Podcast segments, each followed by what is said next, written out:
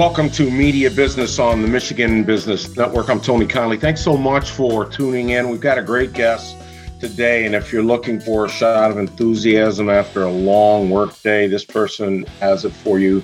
It's Kara Beer, and Kara is the president of the Battle Creek Area Chamber of Commerce. And even though a lot of her focus is on Battle Creek, we're going to talk about business throughout Michigan and how chambers may work. Kara, how are you? I'm good. How are you today, Tony? I'm doing well. Long time no see. It seems like I see you once a week. That's a good thing. I know. I'm keeping you busy. That's for sure, aren't I, Tony? All right. Tell us a little bit about the Battle Creek Chamber, how many members you have, and what you folks do. The Battle Creek Area Chamber of Commerce is 600 members. That is businesses that are doing business in and around Battle Creek in the greater Battle Creek area. For those of you who don't know, Battle Creek is about 53,000 in the city of Battle Creek, and it represents the largest chamber of commerce in Calhoun County. Calhoun County represents about 124,000 people. Our industries they vary from large manufacturing down to mom and pop businesses. So majority of our members here at the Chamber of Commerce are 1 to 4 employees, lots of family owned, generational businesses that are here. You have small and light manufacturing. You also have large manufacturing here. For those of you who don't know much about Battle Creek, you can also say that we're home of Tony the Tiger Kellogg, as well as other cereal facilities here, such as Post. So, still going very strong in the cereal production here, but also food and industry. Kara, when you talk with other chamber presidents throughout the state, what are they telling you about the state of Michigan business? So, you know, the state of Michigan businesses, the workforce is always a struggle. Folks are trying to do more work with less people.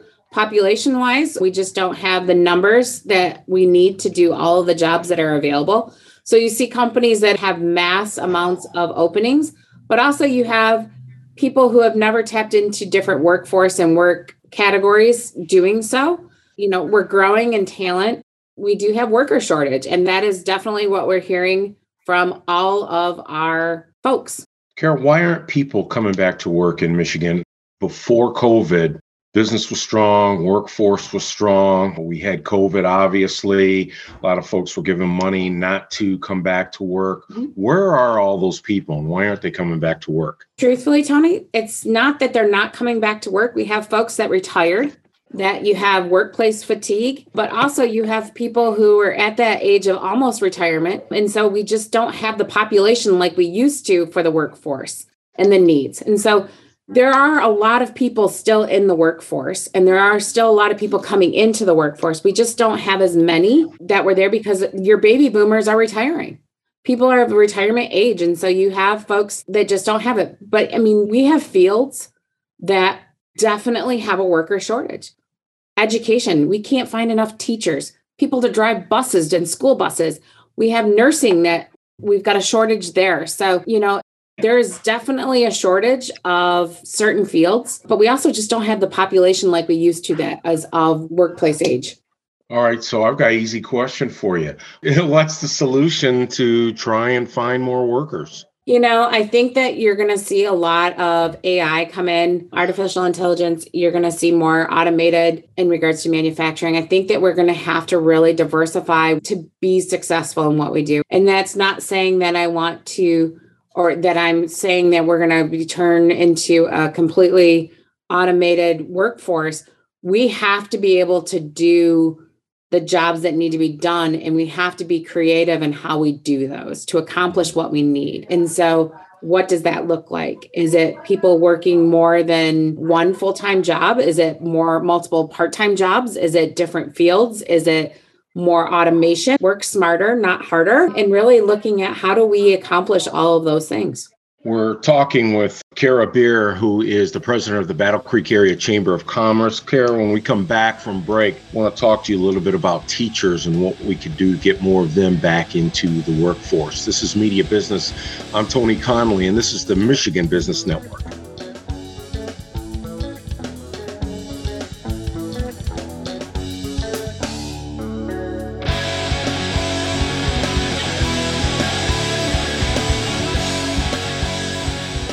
Cinnaire has been advancing communities and providing opportunities for people in Michigan for more than 25 years. Through lending, investments, and the creation of homes and jobs, Cinnaire has made a combined $7 billion impact on the communities they serve. Learn more at www.cinnaire.com.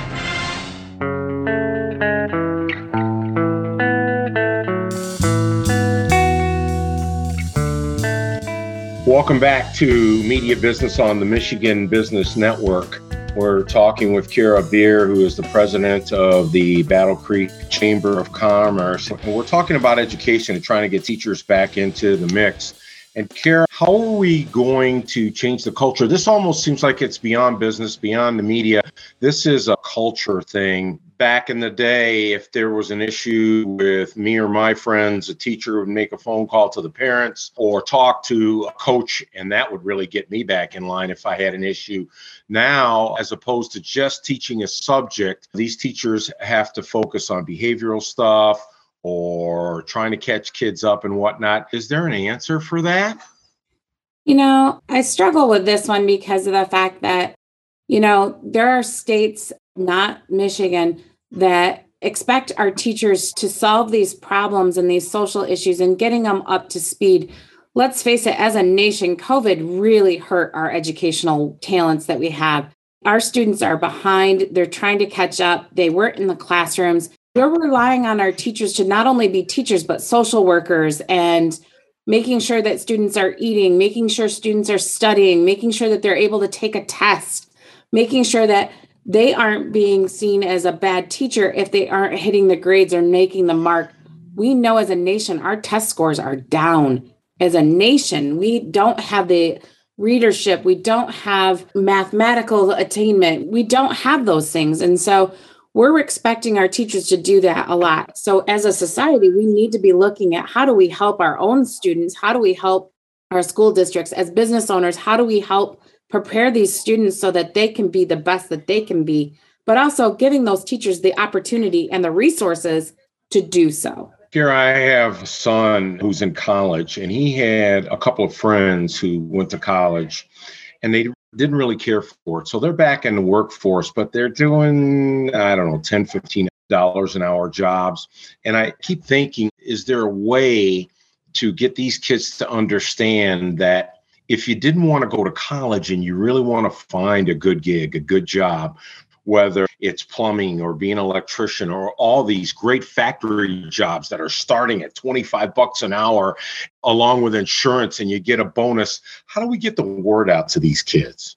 You know that really is a great way to talk about skilled workforce. The skilled workforce is a definite path that i wish more people would take like you talked about with you know your son's friends that are kind of trying to figure out what they want to be in life the apprenticeship programs and the number of workforces that are creating apprenticeship programs to teach them the skills that they need.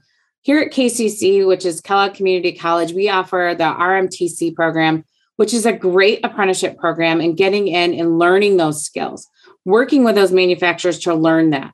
Let's face it, people need to understand that manufacturing from 50 years ago is a lot different than what manufacturing is today. It's not as dirty as people think it was. It's not a bad job. It is a great gig. You should really think about those types of things. But what we have is, is we have some of those parents that are working in that manufacturing setting that are wanting more for their kids. And so really being able to showcase what that is. Manufacturing Day, which is a national day that talks about what manufacturing is, is coming up. We need more parents to be involved, to be active in learning more about manufacturing. I mean, HVAC systems. We need folks to be involved in the skilled trades because we have a shortage. All of these jobs are well paying jobs. And if you're not wanting to do college and you're wanting to get into a career field that does something amazing, check out that field. And it's really about awareness and education. Yeah, Karen, what happened to this field? Because our parents, your parents, I'm a little older than you, and our parents I knew a lot of folks that were in manufacturing, whether they owned it, whether they were manager, whether they worked. Some worked at Ford. They were making big dough. I mean, they had great lives, great homes, mm-hmm. toys, cabins up north. And it seems like a generation or two has kind of forgotten, you know, how good a life you can have if you don't want to go to college. You know, it's funny because, you know, I've had friends that went to work for automotive when they got out of high school. I had worked there a couple summers before they graduated high school. They're retired now. I'm not of an age to be retired. And I laugh and I'm like, they're retired and on their second career. They now know mm-hmm. what they want. They're making an amazing amount of money, but it's play money. So they get to do all mm-hmm. those fun things. And so, you know, I really think that it's the awareness of showcasing all the opportunities that we have. We have things that businesses and community schools are coming together to really showcase what there is to offer in our communities, but also training people to figure out what's going on in the world. It's a big place out there and teaching people that there are a lot of skills that are needed everywhere. We're talking with Kara Beer, who is the president of the Battle Creek Chamber of Commerce. When we come back, I want to talk a little bit about how business and manufacturing have changed, how business has changed in the last 10 years. We'll do that next. I'm Tony Conley. This is Media Business on the Michigan Business Network.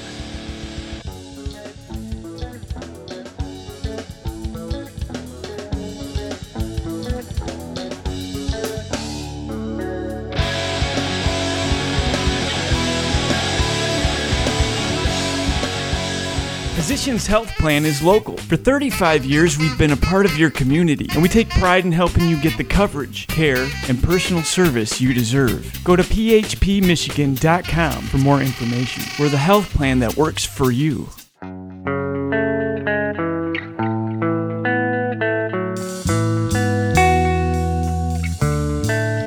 Welcome back to Media Business. We're talking with Kara Beer. Kara, I recently heard you speak at an event, and you talked a little bit about how much business has changed in the last 10 years from when you started at your post at the Battle Creek Chamber to now. Talk a little bit about that. You know, business has changed from, you know, I always say before COVID and after COVID. You know, speaking in the last three years and how business has changed is you don't see typically those eight to five jobs where they're sitting behind a desk anymore. People are working from home, they're working from remote. I actually saw a commercial the other day of a woman sitting out on her balcony and it's like mountains in the background. And the woman said, You're supposed to be working from home. And she said, Home is wherever the Wi Fi is. So technology has created this opportunity for people to be anywhere in the world and doing their job. And so it's really talking about that quality of life and how employers are able to bring in a quality of life to know that their jobs are being done. And it's just a difference of how we are making these communities quality of life. What is there to do? People want the cost of living to be of a good field. I watched an episode of, I think it was 60 Minutes. And I think this is the one thing that we were talking about, Tony.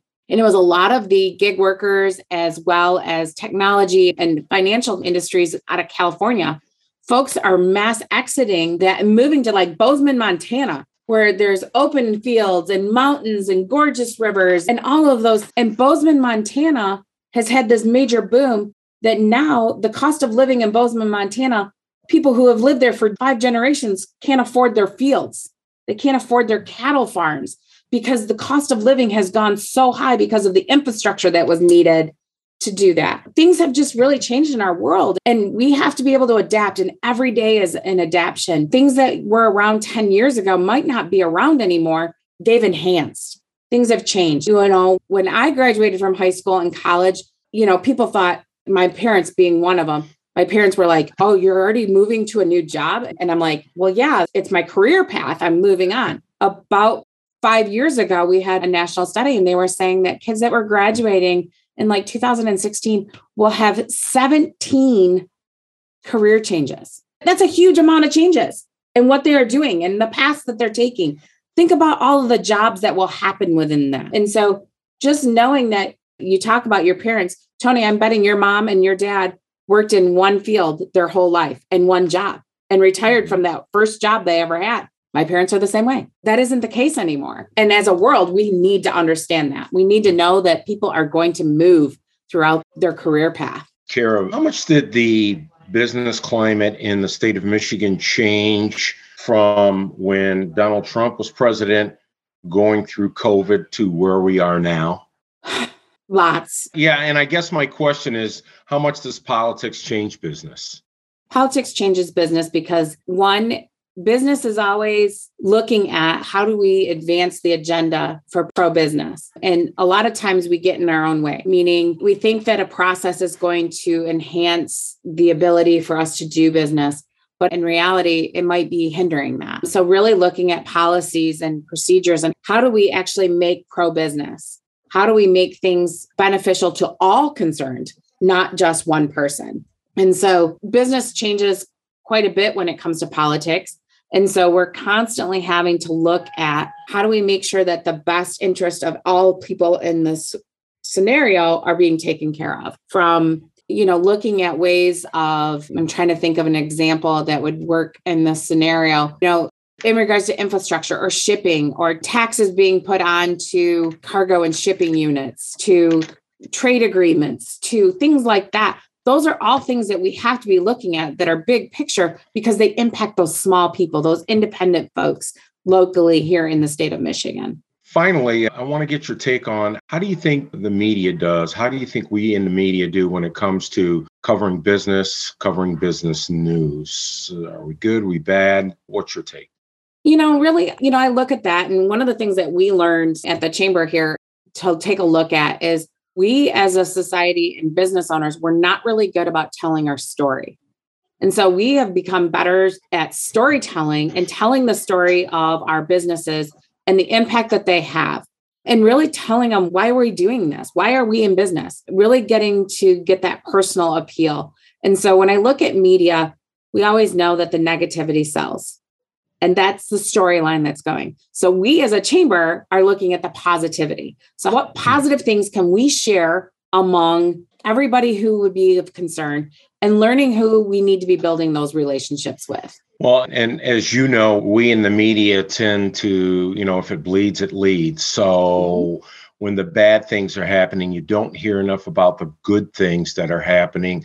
What can we in the media do to better tell the business story? Absolutely. And so, but you know, it's a two way street because what we find is our businesses also struggle with telling their own story to making sure that they know that the reason why they're doing it is to tug at somebody's heartstrings. What is your story going to do to the person listening on the other end? How do you share your story? Why are you in business? And making sure that people aren't afraid to tell that story, making sure that people know that, hey, I have a fear. This might happen to us in our first year. How do I change that? There are many people like you. So, really relying on others to help tell your story. Share the good news. What's your take on the media when you see the news, when you hear the news? What do you think? Some days it's heavy on my heart, but also, like if I hear media and they're covering a story, I find that the stories that I find the most interesting are the ones that make me think, I would love to have a cup of coffee with that person, or I'd love to know more about that story what were they feeling in that moment? How do I get to know that person and that leadership in that moment or in any moment? And so those are my media stories that I love to hear. You know, we were talking about there are certain leaders in this state in Battle Creek that you just look at them and you know, how I would love to know more about that person. How do they make the decisions that they make? Why did they get in the field that they're in? You know, I think of Nicole Williams at the airport. She's a mm-hmm. phenomenal person.